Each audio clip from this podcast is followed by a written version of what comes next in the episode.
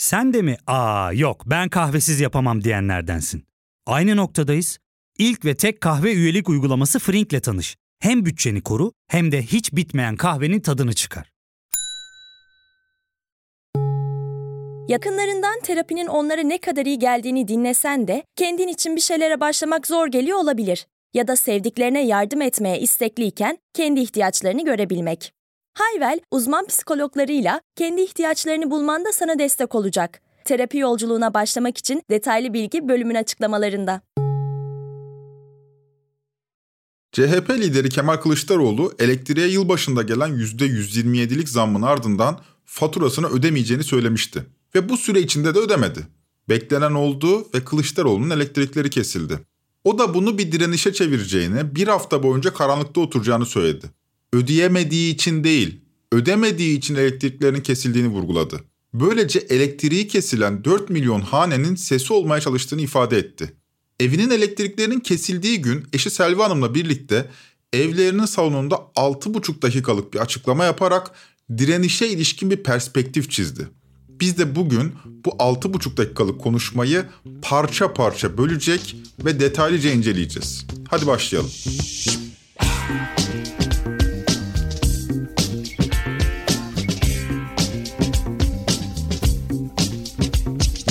Siyasetçilerin genellikle bir masanın etrafında ya da kürsünün arkasında açıklama yaptığını görürüz. Fakat Kemal Bey'i ve eşi Selvi Hanım'ı bir kanepenin üzerinde görüyoruz. Bu haliyle kimi kesimlerce tartışılan mütevazi bir görüntü veriyor. Evinin salonunda tüple çalışan bir lambanın alacakaranlığında sesleniyor takipçilerine. Bu görüntü tartışılıyor çünkü Erdoğan'ın karşısına güçlü görünen bir lider gerekir diyenler bu mütevazi görüntünün muhalefetin kampanyası için doğru olmadığını düşünüyor. Bu görüş ne kadar doğru? Bu bölümde gelin beraber sorgulayalım. Kılıçdaroğlu önce izleyenleri selamlıyor, ardından konuşmasına şöyle devam ediyor. Büyük bir toplumsal sarsıntının ortasındayız. Yani fırtınanın tam gözündeyiz. Saraylı eşkıya holdinglerin cepleri dolacak diye halkın elektrik gibi, gıda gibi temel hakları gasp edildi bu ülkede.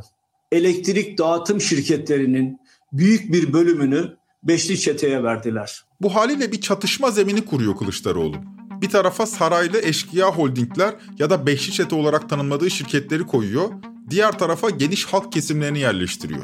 Böylece gündelik hayatta da gözlemlediğimiz sınıfsal eşitsizlikler üzerinden gerçek bir dikotomi inşa ediyor.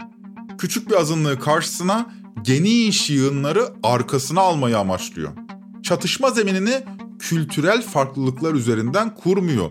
Sınıfsal eşitsizlikleri vurguluyor. Kimlik siyasetinin dar kalıbından kurtulmak için sınıfa yaslanıyor.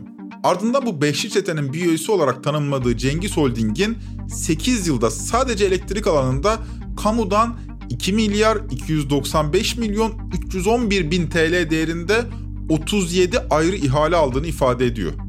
Denebilir ki bunu ilk kez yapmıyor. Sık sık böyle bir dil kullanıyor. Bu sefer ne farklı? Kılıçdaroğlu buradan hareketle dünyaya bakıyor. Girdiğimiz bu çağ öfke çağı. Dünya da aynı girdabın içinde diyor ve böylece sadece Türkiye'yi değil, dünyayı da sınıflar çatışması ekseninden okuyor.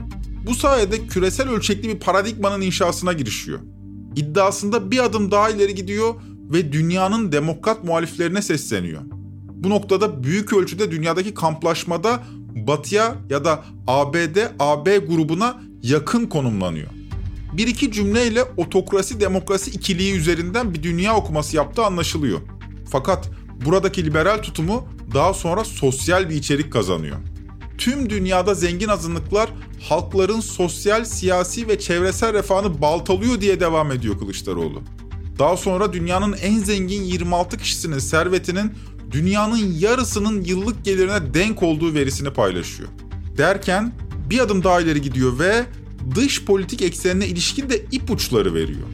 Dünyayı demokratlar ve otokratlar olarak okuyor. Demokratların dayanışması gerektiğinden bahsediyor. Dünyadaki bütün demokratların, adalet peşinde koşanların, demokrasiyi savunanların da bu kavgada omuz omuza vermesi gerekiyor. Zengini daha zengin, fakiri daha da fakirleştiren bu sistem artık miadını doldurdu. Neoliberalizm artık can çekişiyor. Hiç kimse olarak görülenlerin, sıradan insanların öfkesine yenilmek üzere bu neoliberalizm. Neoliberalizm artık can çekişiyor. Bir an için bu sözleri söyleyenin kim olduğunu aklımıza getirmezsek, İngiltere'de Jeremy Corbyn, ABD'de Bernie Sanders olduğuna inanabilirsiniz. Neoliberalizme karşı bir söylem geliştiriyor CHP lideri. Bu haliyle elektrik faturasını ödememe direnişi bir paradigmaya kavuşuyor. Tüm dünyada örneklerini gördüğümüz 21. yüzyıla özgü bir sosyal demokrat çıkış bu. Çünkü şöyle devam ediyor. İmkansız görünen düşüncelerin, fikirlerin zamanı gelmiştir. Oldukça sıra dışı değil mi? Artık imkansız gibi görünen düşüncelerin, fikirlerin zamanı gelmiştir. Bu haliyle bu konuşma ilticalen yapılmış. Yani hazırlıksız, bir metne kalmadan yapılmış bir konuşma değil. Kılıçdaroğlu ve ekibi bu konuşmayı önceden hazırlamış ve kafa patlatmış. Cümlelerin bütünlüğü düşünüldüğünde konuşmayı muhtemelen bir prompter aracılığıyla okuyor.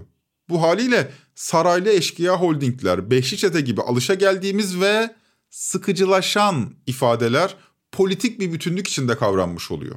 Ardından devletin temel görevlerine ilişkin bazı ilkeler sıralıyor CHP lideri. Günümüzde devletler fakirleşen vatandaşın temel ihtiyaçlarını koruma altına almakla yükümlüdürler. Bu millete yatırımdır. 21. yüzyılda temel ihtiyaç harcamalarına masraf gözüyle bakılamaz, bakamazsınız. Halkın temel hakları da aç gözlü çetelere, holdinglere bırakılamaz. Faturalarını ödeyemeyecek kadar yoksullaşmış, işe, aşağı, eğitime dahi adil bir şekilde ulaşamayan bir toplumdan refah çıkmaz. Bu konuşmanın hemen ardından dünyada da huzur olmaz diye ekleyerek dış politik vizyonunu vurguluyor. Devamında dünya ile Türkiye arasında bağ kurarak Türkiye'ye yaklaşıyor. 4 milyona yakın abonenin elektriği kesilmiş Türkiye'de. Onların sesi duyulsun diye bu yola girdim. Bu eylemim bir sivil itaatsizlik çağrısı da değildi. Bu bir direniştir. Bu sizin hakkınızı arama mücadelesidir.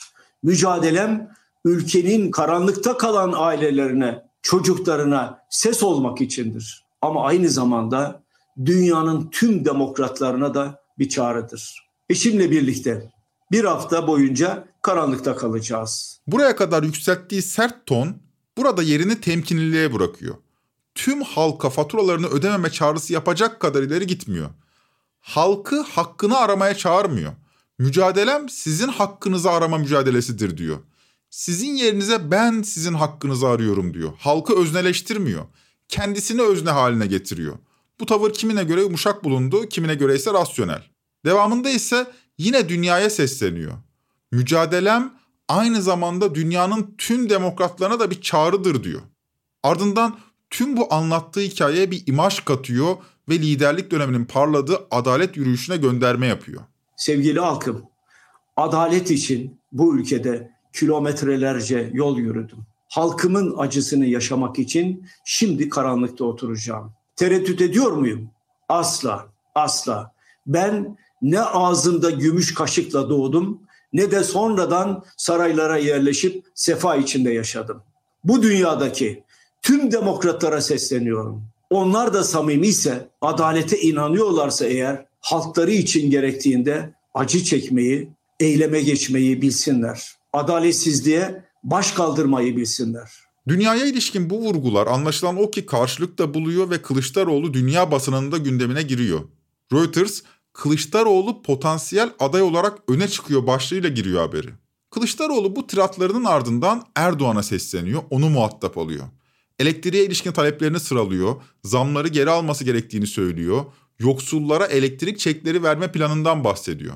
Sadede gelelim. Bütünlüklü bir konuşma dinledik Kılıçdaroğlu'ndan.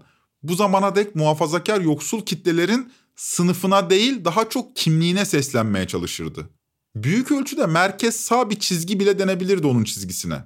Yoksulluğu teşhir etmekten öteye geçmiyordu. Partisi CHP'de de milletvekillerinin ekonomi ilişkin söylemi bütünlüklü bir politik eleştiriden uzaktı. Benzin 20 TL, erken seçim, hemen seçim demekten öteye geçemeyen, politik bir bütünlüğü, paradigması, yaklaşımı olmayan bir iletişim dili vardı CHP'lilerin.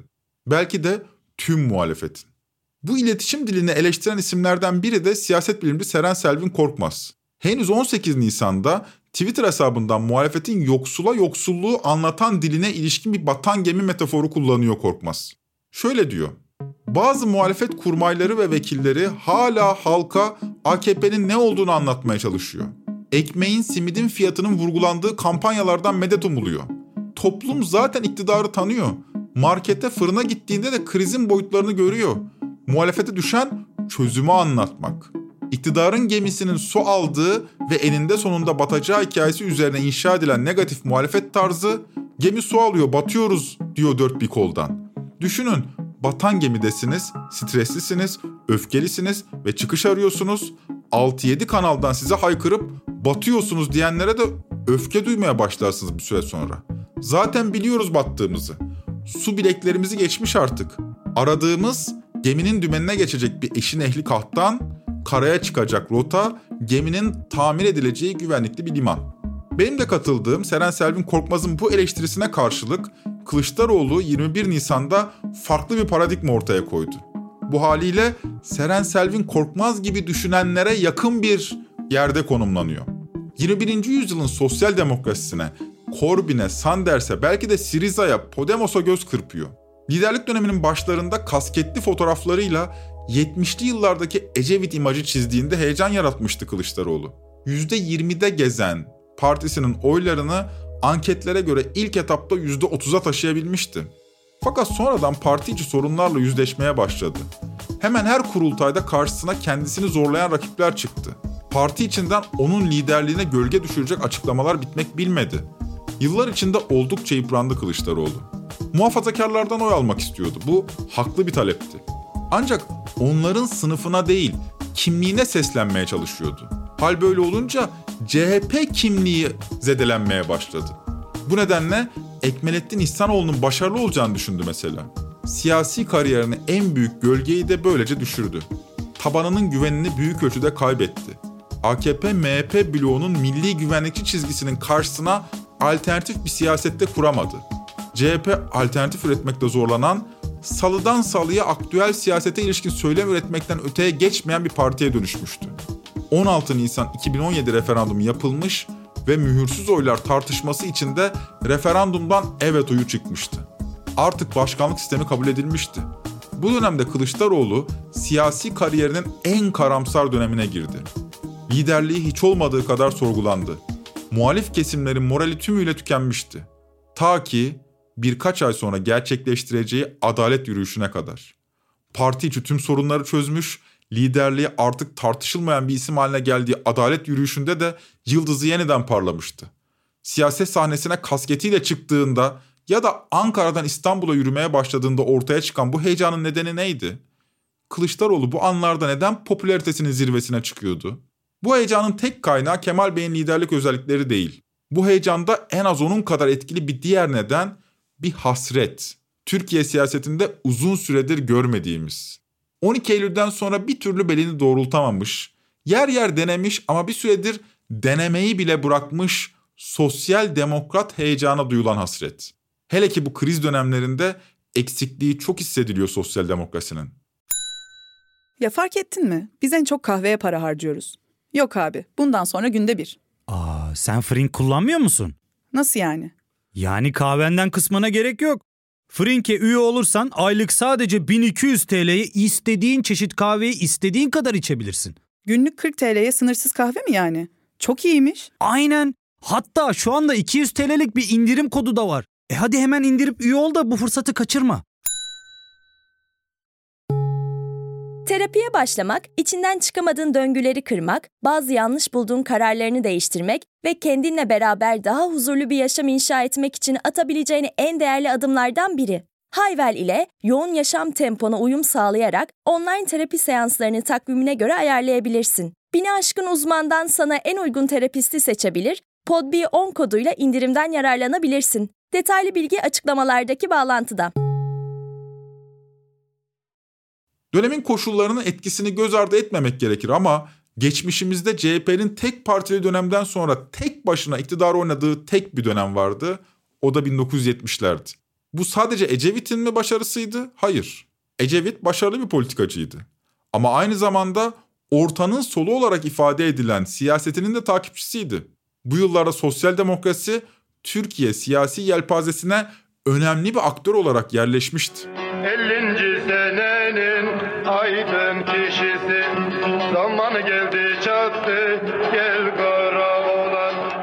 Ecevit'e gösterilen ilgi, sempati onun kara kaşına kara gözüne değildi. Ecevit'in 70'li yıllardaki sosyal demokrat paradigması bu sempatiyi yaratan en önemli etkendi. Nitekim bu mirası 12 Eylül'den sonra Sosyal Demokrat Halkçı Parti yani kısa adıyla SHP aldı.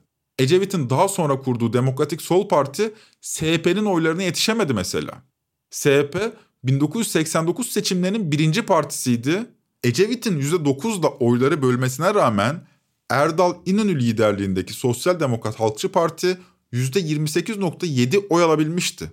Diğer sol partiler de eklendiğinde 1990'lı yılların başında sol partilerin oyu %40'ın üzerine çıkıyordu. 70'li yılların ardından 80'li yıllara da sosyal demokrasi damga vurmuştu denebilir. Siyasi yasakların ortasında Erdal İnönü SHP'ye parlak zaferler kazandırıyordu. Enflasyon bugünlerdeki gibi %50'lerin üzerine çıkmış, özellikle orta direk bu yıllarda perişan olmuştu. Bir limon gibi sıkılmaya gücünüz var mı diyordu İnönü. Irmağın yönünü biraz değiştireceğiz sevgili vatandaşlarım. Onlar kaynaklarını büyük bölümünü büyük şirketlere, holdinglere, hayali ihracatçılara akıtıyorlardı. Biz ise size akıtacağız. İyi düşünün sevgili vatandaşlarım. Özal tarafından 5 yıl daha bir limon gibi sıkılmaya gücünüz var mı? 5 yıl daha bu masalları dinlemeye, bir limon gibi sıkılmaya gücünüz var mı? Fakat 90'larda sosyal demokrasi hareketi dağıldı. Sosyal demokrasinin umut veren lider Erdal İnönü ise siyaset tarihimizde alışılmayan biçimde siyaseti bıraktı. Meydan Baykal ve Ecevit'e kalmıştı. Fakat Baykal'da Ecevit'te büyük oranda milli güvenlikçi, neoliberal taarruza tümüyle teslim olmuş liderlere dönüştü. Her iki lider de yoksulların İslamcı siyasete ilgi göstermesine güvenlikçi tepkiler geliştirdiler. Keza aynı şekilde Kürt sorununa da. Ama siyaset boşluk kaldırmadı. Refah Partisi sosyal demokratların söylemini kendi ideolojisine göre yorumlayarak adil düzen dedi. Adil düzen refahla gelecekti. Refah Partisi'nin 90'lı yıllardan bir reklamına kurak verelim. Babamı işten attılar. Aylardır işsiz. Dedemin yardımıyla geçiniyoruz. Bu yıl liseye başlayacaktım ama okul masraflarımı kim karşılayacak? Refah iktidarı milli, güçlü, süratli, yaygın kalkınma hamleleriyle kimseyi işsiz bırakmayacak. İşsiz olan bile insan onuruna yaraşır ücret alacak. Refah Partisi iktidarında babalar işsiz, çocuklar okulsuz kalmayacak. Refah Partisi. Yeni bir dünya. Yeni bir dünya ya da adil düzen diyerek yoksul halk kesimlerine hitap ediyordu Refah. Böylece 1977'de %8.6 olan oy oranını 1995'te %21.4'e çıkarabilmişti. Neredeyse iki buçuk kat arttırmıştı. CHP ise 1977'de %48 olan oy oranını 1995'te %10.7'ye kadar düşürmüştü. %75'lik bir oy kaybı. DSP'nin oyuyla beraber DSP ve CHP'nin toplam oyu ancak %25 ediyordu. 1977'de Ecevit'in arkasına dizilen hemen hepsi dindar, muhafazakar ama yoksul halk kesimleri 1990'larda refaha, Erbakan'a sempati duymaya başlamıştı. Sadece Türkiye'de değil, dünyada da sosyal demokrasi krizdeydi. Sosyal demokratlar vahşi piyasa saldırganlığına karşı güçlü bir söylem üretemedi. 1980'lerden sonra Sovyetlerin de dağılmasıyla birlikte neoliberalizm açık galibiyetini ilan etmişti. Margaret Thatcher'ın neoliberalizme ilişkin there is no alternative, alternatifi yok demesi ama şimdi ise Kılıçdaroğlu'nun artık imkansız gibi görülen düşüncelerin, fikirlerin zamanı gelmiştir demesi. İşte bir paradigma ortaya koyuyordu Kılıçdaroğlu. Kılıçdaroğlu'ndan umudun kesildiği, ışığının tümüyle söndüğü, başarısız bir görüntü verdiği anlarda yaptığı çıkışlar 12 yıldır CHP'nin başında durabilmesinin sırrı. Tabanıyla kurduğu ilişki tam bir fırtınayı andırıyor. Bazen duruluyor, bazen nefes kesiyor. Bu nedenle Erdoğan'ın karşısına güçlü bir lider gerekir diyerek Kılıçdaroğlu'nun elektrik kesintisi eylemini eleştirmek yeterince yerinde olmuyor. Kılıçdaroğlu arkasına sosyal demokrat heyecanı aldığında parlayan bir siyasetçi. Eğer bu paradigma dahilinde siyaset yaparsa Kılıçdaroğlu'nun yıldızının yeniden parladığı bir döneme giriyoruz demek yanlış olmaz. tıpkı siyasi kariyerine başladığı ilk aylardaki gibi ya da adalet yürüyüşündeki gibi. Kılıçdaroğlu bu kumaşın lideri. Muhafazakar demokrat çıkışlarında ışıltısını kaybeden, sosyal demokrat çıkışlarında ise parlayan bir isim. Bıçak kemiğe dayandı artık. Yeter diyoruz. Bu yürüyüşümüzün bir siyasal partiyle ilgisi yok. Hapishaneleri tıka basa dolu olan bir ülkede adalet olmaz. Adaletin olmadığı bir ülkede devlet olmaz. Adaletin olmadığı bir ülkede barış olmaz. Adaletin olmadığı bir ülkede huzur olmaz. Adalet, adalet, adalet. Denebilir ki muhafazakarlardan oy almanın sırrı muhafazakar gibi görünmektir. Fakat böyle bir ekonomik bunalıma sürüklendiğimiz bu günlerde sosyal demokrasinin de eksikliği hissedilmiyor mu? Orta sınıflar sert şekilde sosyal konumunu kaybediyor. Ev, araba almak hayal. Emeklinin hali perişan. Gençlerin %48'i yurt dışında yaşamak istiyor. İstemekle kalmıyor harekete geçiyor artık. Umutsuzluk tüm ülkeyi kasıp kavurmuş durumda. Gazeteci Mustafa Oş'un ifadesiyle şefkatli ve sıcak bir el Türkiye haritasını okşasa bütün ülke hüngür hüngür ağlayacak kadar doluyuz. Bakalım Kılıçdaroğlu bu çıkışını kararlılıkla devam ettirebilecek mi? Şimdiki çıkışı büyük bir heyecana dönüşmüyor. O bir muhafazakar demokrat mı yoksa sosyal demokrat mı? Bu konuda tabanda kafa karışıklığı var. Bu nedenle tabanının güvenini kaybediyor. Peki Kılıçdaroğlu 70'li ve 80'lerde tutmuş ancak 90'lar ve 2000'lerde unutulmuş bir politikayı 21. yüzyıla adapte edebilecek mi? Yani sosyal demokrasi göreceğiz. Fakat çizgisini kararlılıkla devam ettirirse ve bunu başarırsa önümüzdeki günlerde Kemal Bey'in siyasete yön vereceği başka bir sürece giriyoruz demektir. Bir üç noktayla bölümü sonlandıralım. Kılıçdaroğlu'nu takip etmeye devam edeceğiz. Trend Topi'yi Podbi Medya ile beraber hazırlıyoruz. Bir sonraki bölüme kadar eşit ve özgür bir Türkiye hayaliniz solmasın. Görüşmek üzere.